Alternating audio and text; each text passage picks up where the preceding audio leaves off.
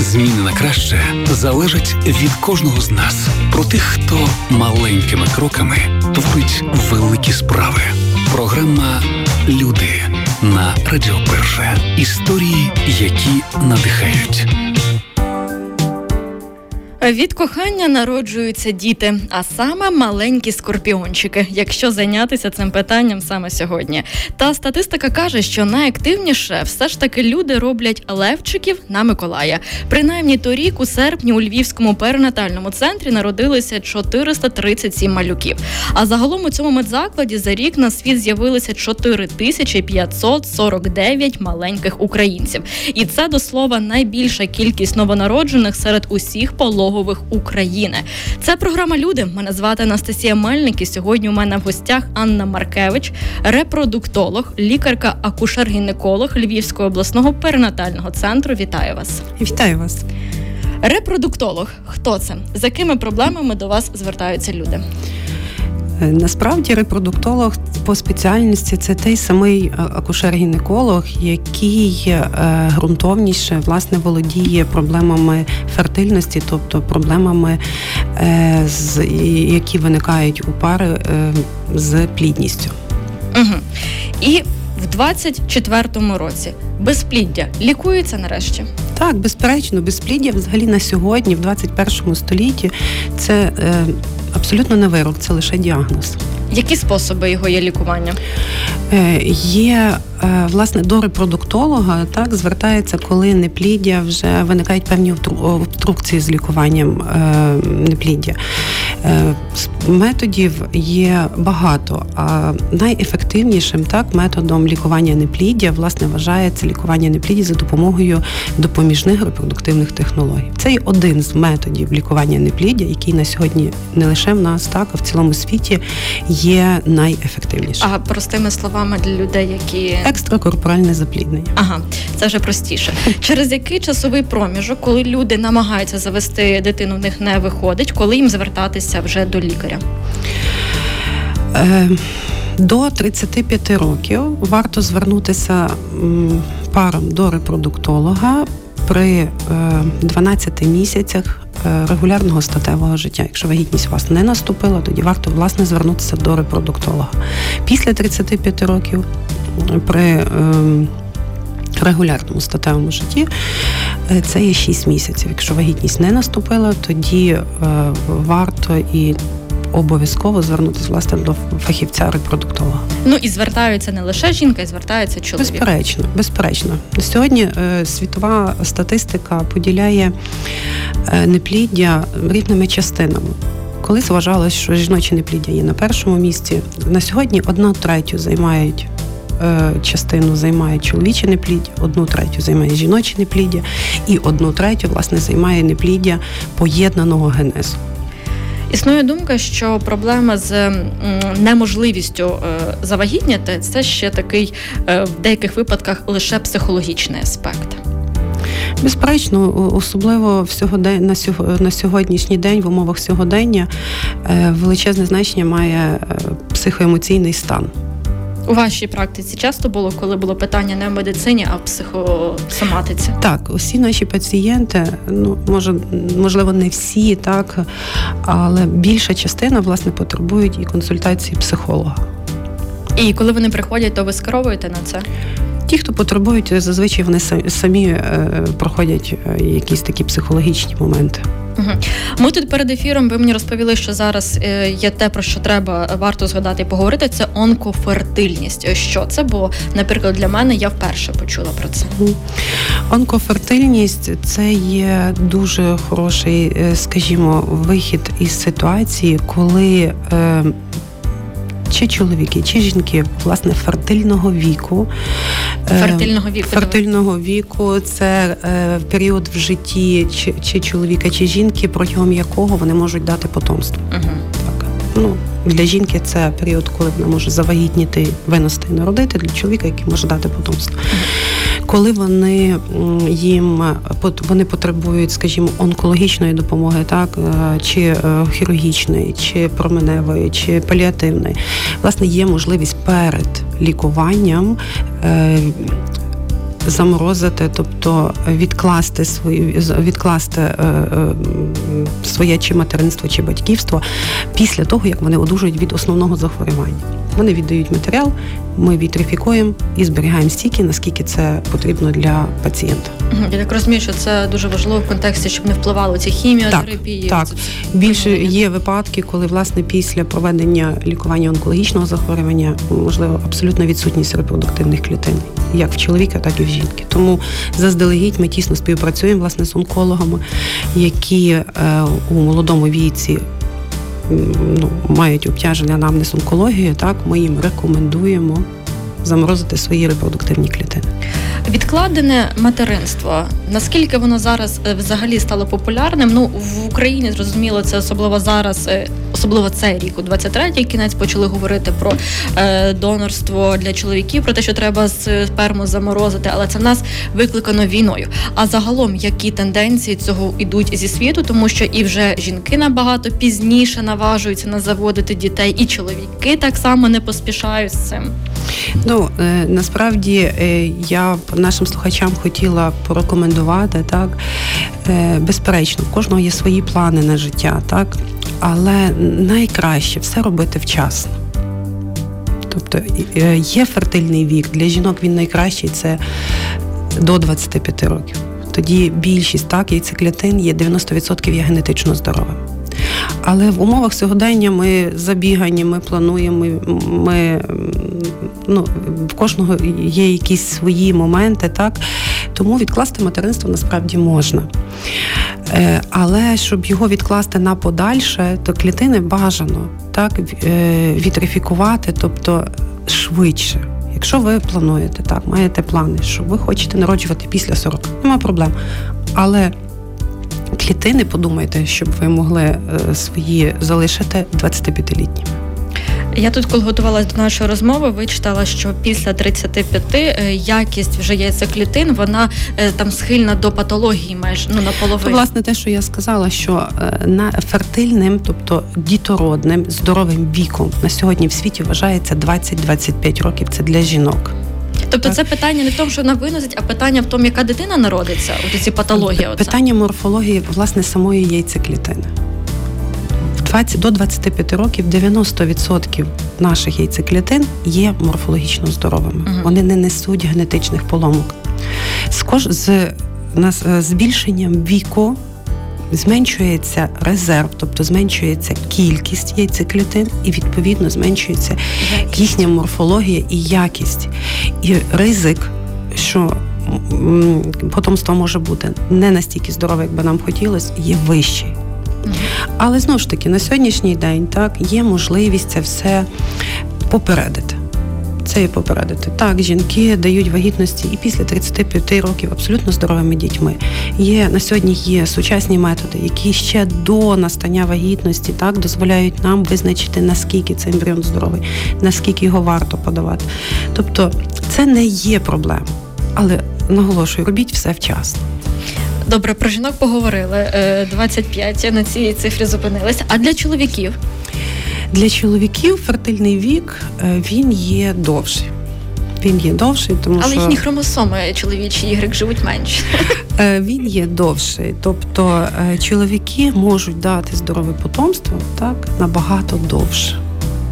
Але знову ж таки світові рекомендації, так що найкращий цей вік це є 20-40 років. Угу. Коли для жінки 20-25, так якість яйцеклітин буде найкраща, то для чоловіка 20-40.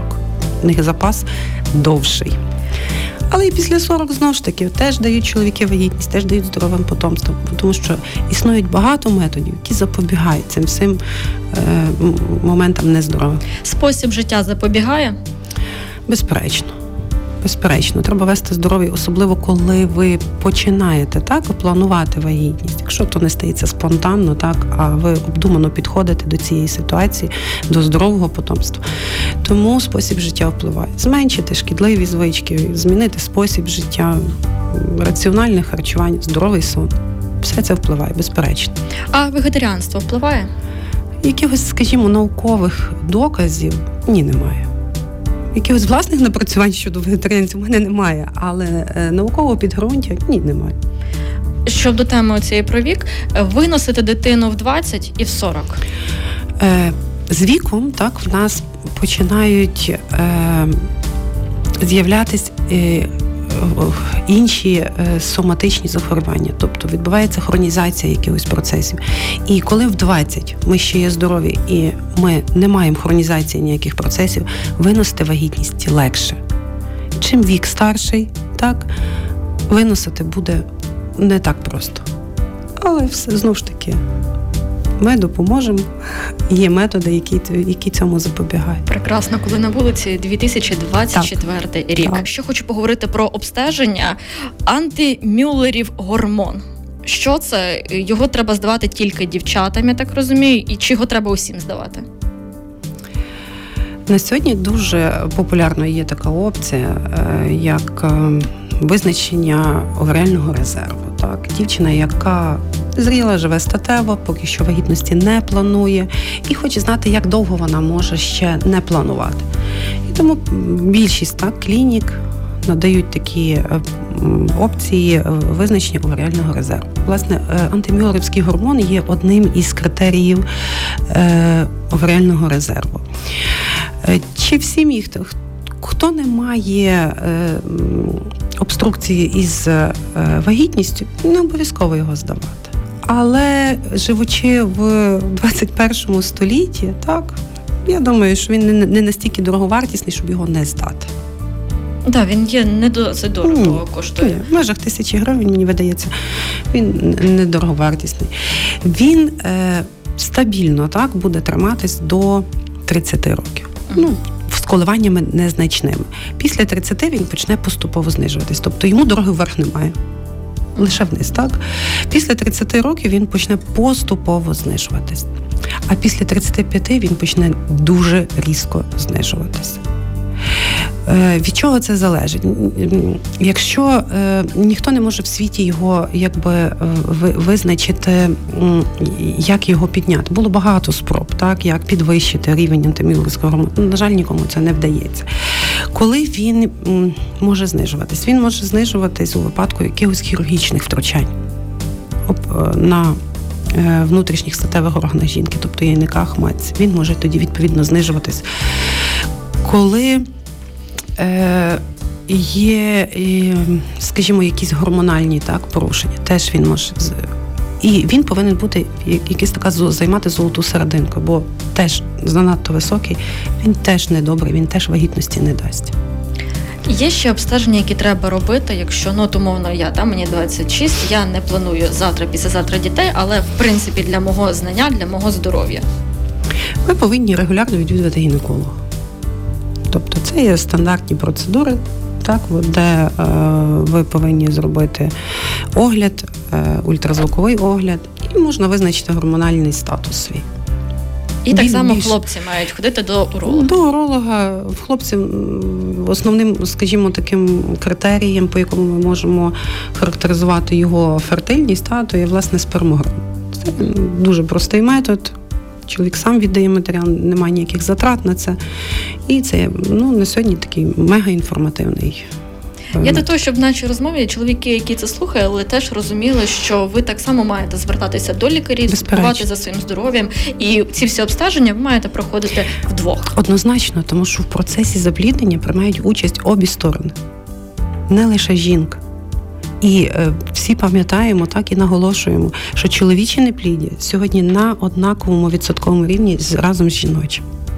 Тому однозначно разом кожен до свого лікаря, до гінеколога, до уролога, андролога, і тоді буде у нас здорове потомство.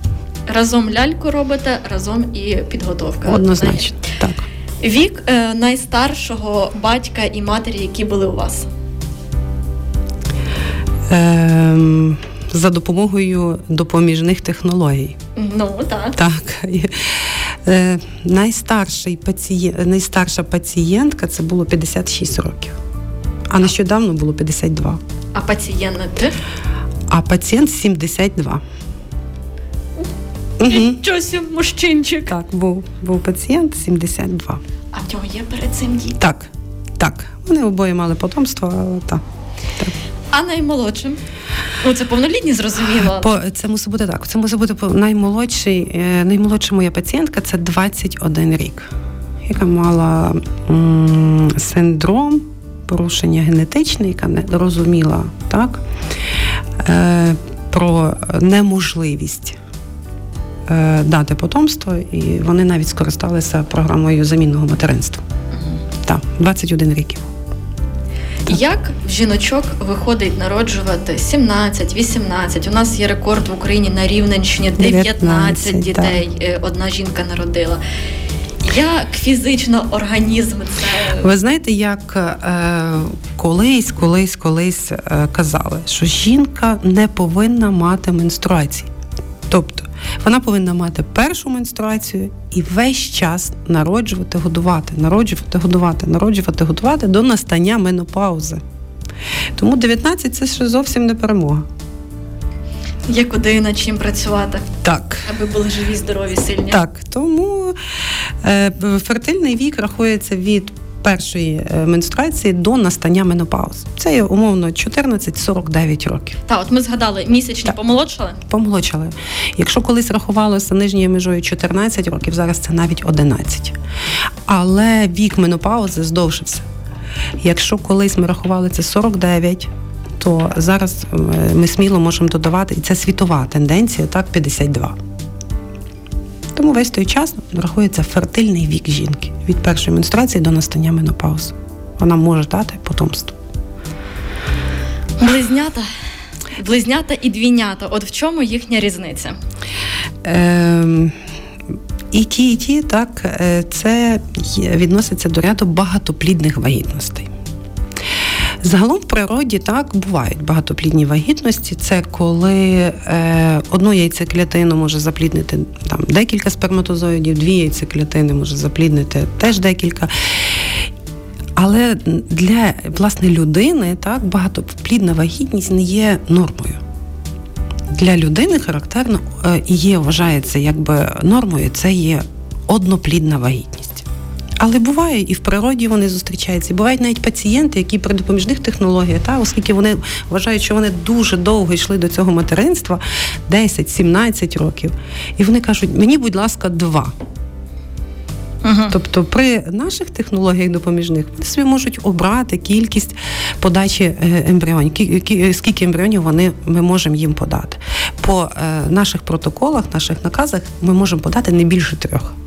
Тому можливі й трійні.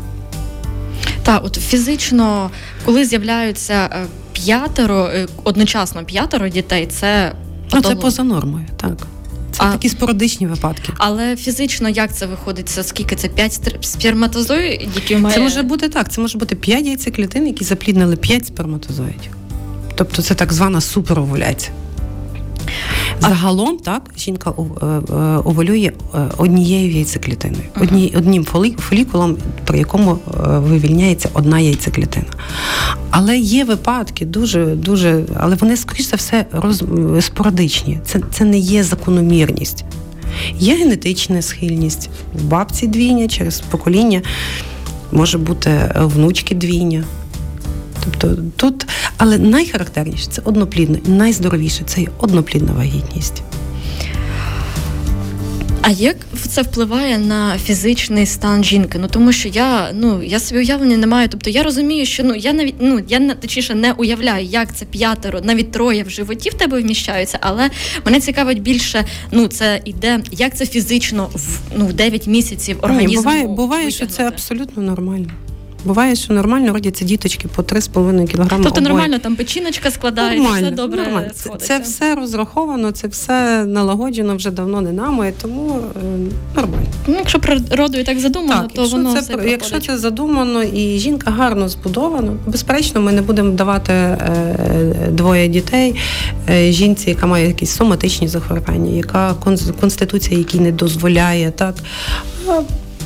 Абсолютно нормально. І є в нас багато двійнів, які хочуть, які йдуть довго до того. Скільки у вас е, народжувало одночасно дітей?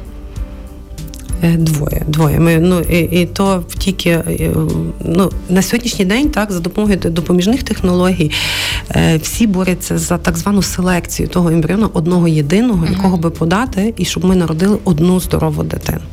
Тому весь світ іде до того, і ми в тому числі, так, щоб були пологи одноплідні. Ну, як вже пацієнт наполягає, так, і він має право на то в нас в державі. Ми можемо дати і два, і родиться дві. Рахували, скільки загалом у вас малюків народилося? За мою практику? Так. Багато. А скільки у вас років практики? Власне, в репродукції? Так. 15. А лікар-акушер? Більше 20. То це скільки в сотнях, багато. тисячах малюків? Багато, так, багато. Е, Приходять малюки, хтось Приходять. дорослими? Приходять. Ну, за 20 років це вже 20 років малюку першому. Е, якщо порахувати з першого з перших е, допоміжних технологій, та, то це, мабуть, вже шостий клас. Є хлопчик, так. Шостий, сьомий, по-моєму. Угу. Найцікавіші випадки, які у вас були за вашу практику? Е, Ну, найцікавіші, власне, е, е, випадки, коли е, хочуть обрати стать.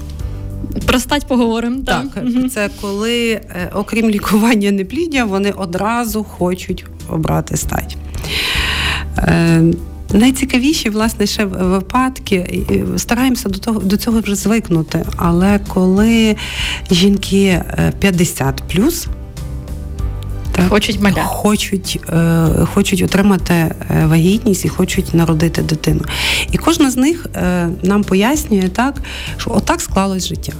І в них дуже цікаві історії, дуже. Чому так, а не інакше? Як вплинула на репродуктивну нашу систему е, війна повномасштабна? Ну, перш за все, це стрес, це зрозуміло. А коли стрес, відповідно, е, все в нас йде від мозку, так від е, коли ми в постійному стресі, відповідно, в нас змінюється. е, І гормональний рівень. Нас ми не так спимо, не так харчуємося, тому що ми в постійному хронічному стресі. Найкритичніше це власне хронічний стрес. Коли це стрес гострий, ну, скажімо, там як, якесь сталося горе, так? Ми його пережили і забули. День, два, три тиждень ми забули. А коли і люди, організм швидше е, здатен відновитися. А коли є поняття хронічного стресу, це так як хронічне захворювання. Воно з кожним разом усугубляється, і всі процеси в організмі змінюються однозначно. Це вже теж доведено не, не лише репродуктивні процеси, а будь-які. А на військових ну них хронічний стрес і хронічне виділення адреналіну. Якщо йде мова про чоловіків, так е, їхній біологічний матеріал завжди є з чого вибрати, як нас кажуть. Тобто вони основне, щоб вони розуміли, що їм треба його, цей матеріал зберегти. Угу. Так? Якщо ми кажемо про жінок, військовослужбовців, так?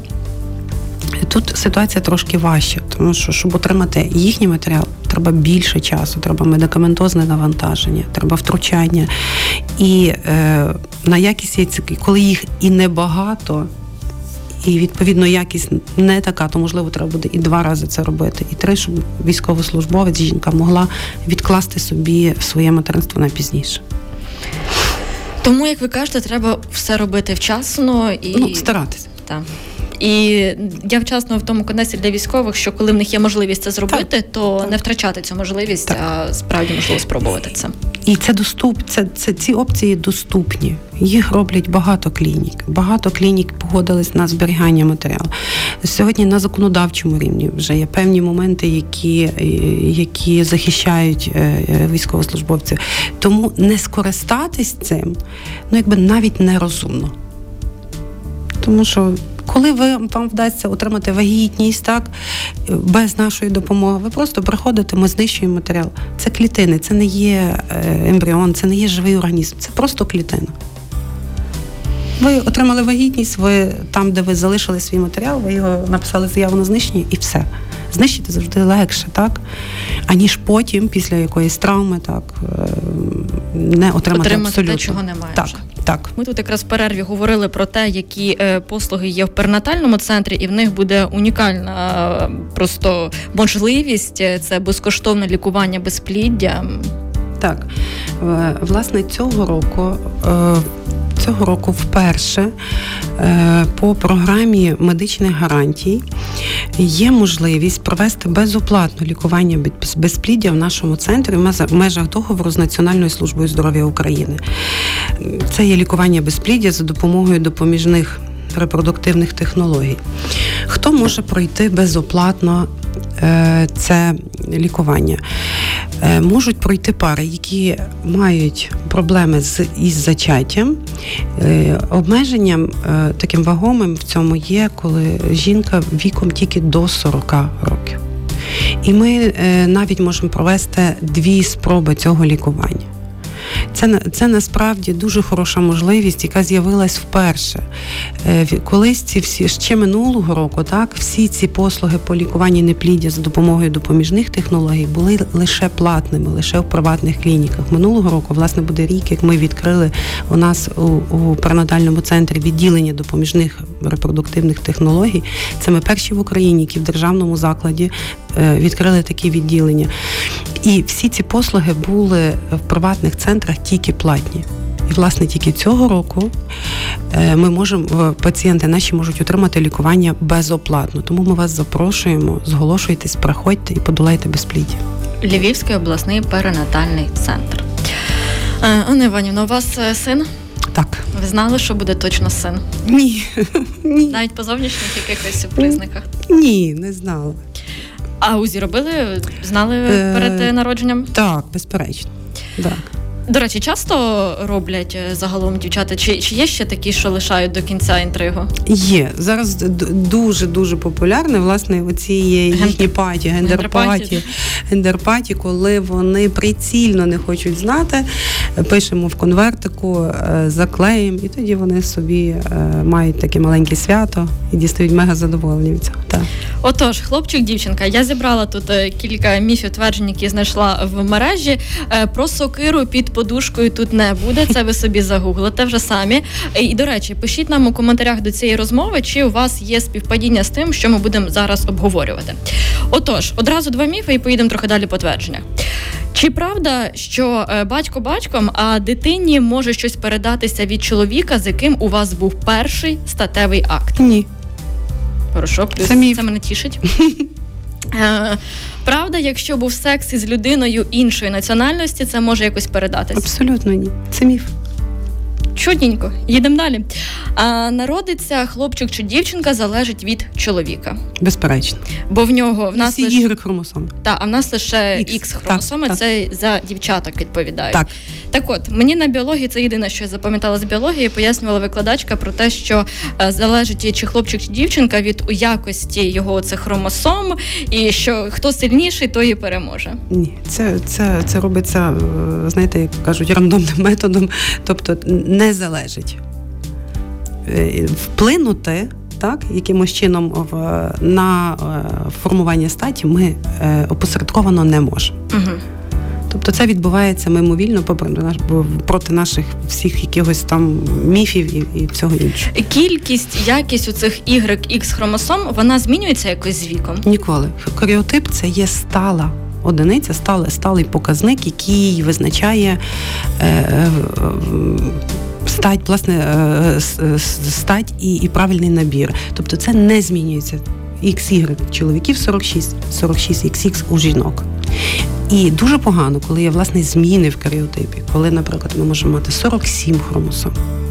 Ми можемо мати 47 3 х Ми можемо дуже багато комбінацій є. І, власне, е, пацієнти, у яких є зміни у каріотипі, е, вони не можуть дати потомство не беручи до уваги фенотипові дані і розумові дані, тобто це це ніяк не впливає. Якщо е, навіть якщо є зміни у каріотипі не, в кількості, так припустимо, а тільки можливі зміни от делеції якоїсь плеча, якоїсь хромосоми, це теж вони не можуть дати здорове потомство. У них або відбувається викидні, або не настає вагітність, або завмирає вагітність на різних термінах. Тому каріотип, це що нас вчили в школі, так, X, X46 жінка, XX46 XY чоловік це надто важливо. А може бути таке, що у чоловіка лише X без Y? Або Ні, ну, Ні. 46 XY – це здоровий чоловік. Та, таких патологій немає. Ні. Хорошо. Так, їдемо далі. Якщо статевий акт відбувся менш ніж за добу до овуляції, то спритні хлопчачі ігрики вони першими опиняються біля яйцеклітини. І тоді, відповідно, більше вірогідність, що буде саме хлопчик. Не залежить від статі. Угу. Спосіб, е, метод, е, час абсолютно на стать нічого не впливає. Добре, кажуть, що середовище в піхві е, залежно від дня циклу, воно воно має свою лужність, і це впливає на те, як себе краще почувають там Y, X хромосоми. Ні, неправда. Для формування статі знову ж таки немає значення. Сперматозоїди, скільки вони е, здатні жити в жіночих органах? Довго. Вони можуть бути і від 48 до 72 годин. Тобто це повна брехня, що від 3 до 4 днів. Напевно, так. Угу. Скільки на відкритому просторі живуть е, сперматозоїди? Практично ні. Вони потребують середовища. Практично я в часі не готова вам відповісти там в хвилинах, в годинах, але вони не здатні до якого, до, до якогось е, запліднення. Чи можна завагітніти від виділень чоловіка? Не від сперми, а від е, ні. Хоча є різні порушення, є е, можливо, то краще би розказав і андролог, тобто є такі поняття, як ретроградна еякуляція, що навіть і в сечі є сперматозоїди. Тому при порушеннях можливо так. Можливо. Раціон е, впливає на стать? Ні. Ж таки. За групою крові? Ні. Та як так? А за китайським календарем? Ні, ну дуже мене китайським... було таке вже не в списку. За китайським календарем не впливає. Е, Так, е, зовнішні ознаки, за якими можна визначити Стать? Що... Так. Немає таких. Тобто, а ну оцей животик там гострий, Ні, там це, розповзається. Це, це, це є такі суб'єктивні, народні прикмети. Можливо, з якимось ем, колись як ми що таке народна так прикмета? Це коли люди е, мали якусь статистику, так що е, була кількість така, і очевидно родився хлопчик. Можливо, якийсь відсоток в тому є, але насправді на формування статі ні, немає відношення.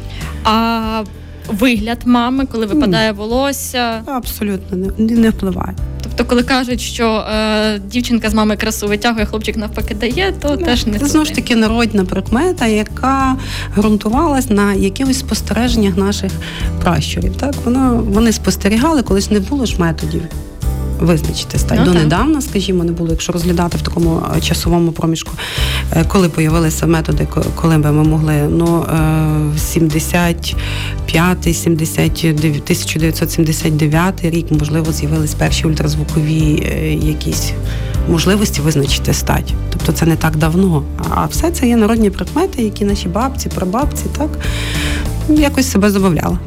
Е, пишіть нам у коментарях, як ви себе забавляли, коли ви були вагітні, і чи ви знали, вже самі відчували, хто буде хлопчик чи дівчинка.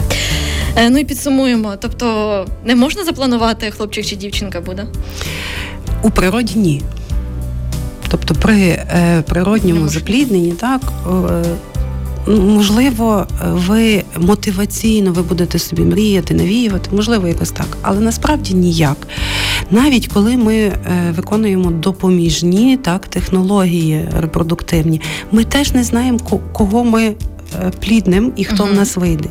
Але на сьогодні є такий метод, який насправді може діагностувати ще до е, подачі цього ембріона в до жінки, так, стать і, і, е, і, і інші проблеми. Е, цей метод насправді був виданий, винайдений не для діагностики статі, тому що селекція статі в світі взагалі заборонена. Що, наприклад, тільки хлопчиків давайте родити, чи тільки дівчаток. Цей метод був е, винайдений для діагностики е, генетичних захворювань ще на стадії перед імплантацією, е, на на хромосомних, генетичних, генетичних щеплених зі статтю. Тобто це як діагностичний метод. А вже хлопчик-дівчинка йде як в бонус. І е, у нас в державі, так і в більшості держав світу селекція статі заборонена.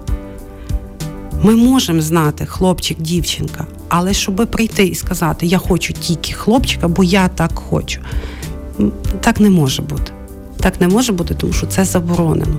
Якщо є захворювання, так які щеплені зі статтю, ми знаємо, що в цій родині хлопчики хворіють на гемофілію, і жінка прицільно не хоче хвору в дитину. Так, це ми можемо по по всіх правилах, по всіх наших напрацюваннях, наказах, протоколах. Ми можемо подати дівчинку, тому що є генетичне захворювання щеплене зі статтю. А селекцію, бо я хочу, на жаль, ні. Тому як Бог дасть, то і буде з вами. Все вірно, так. Тіштеся усім малятам в своїй родині. Так. І чим більше, тим краще. З Днем закоханих. Так. А, В 24-му році, коли маля в, в утробі в матері, можливо, усі хвороби вже передбачите? Якщо ми не проводили тестування, якщо природні так, запліднення, не всі ми можемо. Є багато методів, є метод прената вже постната, е, є метод, е, коли ми робимо під час вагітності, так званий НІП-тест. Ми можемо багато передбачити, але знову ж таки не всі. Е, згодом після народження так ми можемо робити скринінг теж на генетичні хвороби. Ми можемо їх виявити вже і попередити завчасне лікування, але знову ж таки не всі. Але є методи, які більшість ми можемо запобігти і і, і сприяти народженню здорового потомства. І про сам процес наостанок.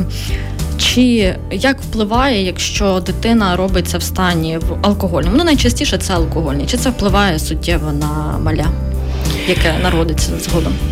Ну, якщо це тільки робиться в стані алкогольного спління, то ніяк. А якщо є алкоголізм у вагітної жінки, це, це дуже страшно.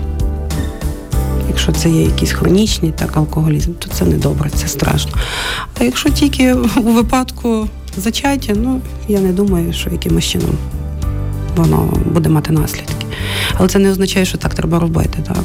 Знову ж таки, вчимося готуватись до вагітності, вчимося давати собі здорове потомство і отримувати лише насолоду, не лікувати одразу народжених дітей.